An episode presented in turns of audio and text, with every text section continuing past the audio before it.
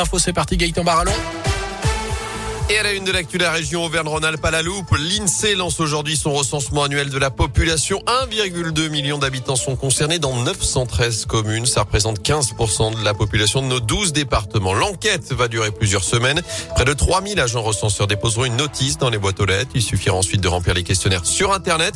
Les données sur l'âge, le sexe, le niveau d'instruction, la profession, le mode de déplacement domicile-travail permettront d'adapter ensuite les politiques publiques, mais aussi de voir si les modes de vie ont évolué pendant la crise sanitaire. C'est ce que nous explique le directeur régional de l'INSEE, Jean-Philippe Groutier. C'est sûr que cette enquête en 2022 va nous donner des premières indications partielles, puisqu'on ne couvre qu'une partie du territoire, sur euh, la réalité statistique des transferts de population. Euh, Est-ce que réellement euh, il y a plein de gens qui ont quitté la région parisienne ou les grandes villes pour aller s'installer plus loin? Est-ce qu'il y a beaucoup de gens qui, grâce au télétravail, en fait, ont inversé leur résidence principale et leur résidence secondaire. La manière de collecter l'information, ça permettra de l'identifier. Est-ce que ça sera significatif ou pas Après, euh, le recensement, c'est les habitants qui répondent. Donc, c'est du déclaratif. Les agents recenseurs ont pour consigne de ne pas rentrer dans les logements vu le contexte sanitaire. Je rappelle que le recensement est un acte confidentiel, obligatoire, mais aussi gratuit. Les agents ont une carte officielle pour se présenter. Si de l'argent vous est demandé, c'est une fraude. À saint notez que 8215 logements seront concernés. Vous retrouvez plus d'infos à ce sujet sur radioscoop.com. Dans l'actu également, un corps sans vie retrouvé à Unieux. Les pompiers ont découvert hier après-midi le corps d'une femme d'une soixantaine d'années pendue à un arbre dans un bois. Il pourrait s'agir de la femme portée disparue depuis mardi à Saint-Maurice-en-Gourgois. Un appel à témoins avait été lancé hier par la police. L'enquête, en tout cas, se poursuit.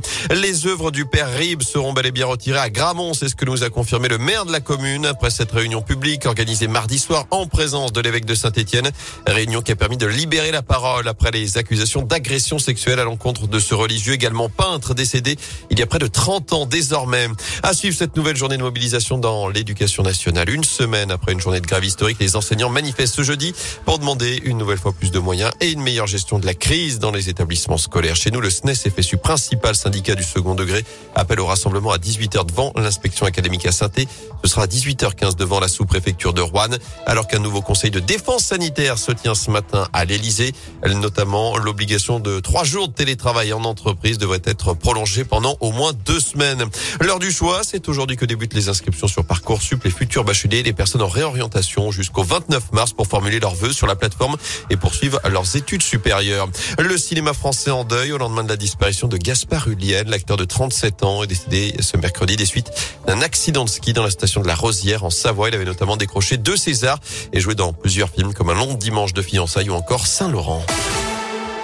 En foot, l'aventure continue pour le Gabon de Denis Bouanga. En l'absence de l'attaquant Stéphano touché par le Covid, les Gabonais ont décroché leur ticket hier soir pour les huitièmes de finale de la Coupe d'Afrique des Nations. Un nul deux partout face au Maroc. Ce soir, c'est la Tunisie de Wabi Kazri qui joue sa qualif face à la Gambie. Mais l'attaquant de la SS est lui, lui aussi forfait. Plus d'une dizaine de Tunisiens ont été positifs au Covid pendant la compétition. Enfin, une Française au troisième tour de l'Open d'Australie, Alizé Cornet a décroché cette nuit sa qualification pour les 16e de finale en écartant en 2-7 la numéro 3 mondiale Garbinier Muguruza. Benoît Père affronte en ce moment le Bulgare Grigor Dimitrov. Richard Gasquet est attendu dans quelques dizaines de minutes sur les cours de Melbourne alors qu'Arthur Hinderkner a lui dû déclarer forfait blessé au poignet. Et Benoît Père, généralement c'est vers le deuxième tour qui commence. Euh, ça commence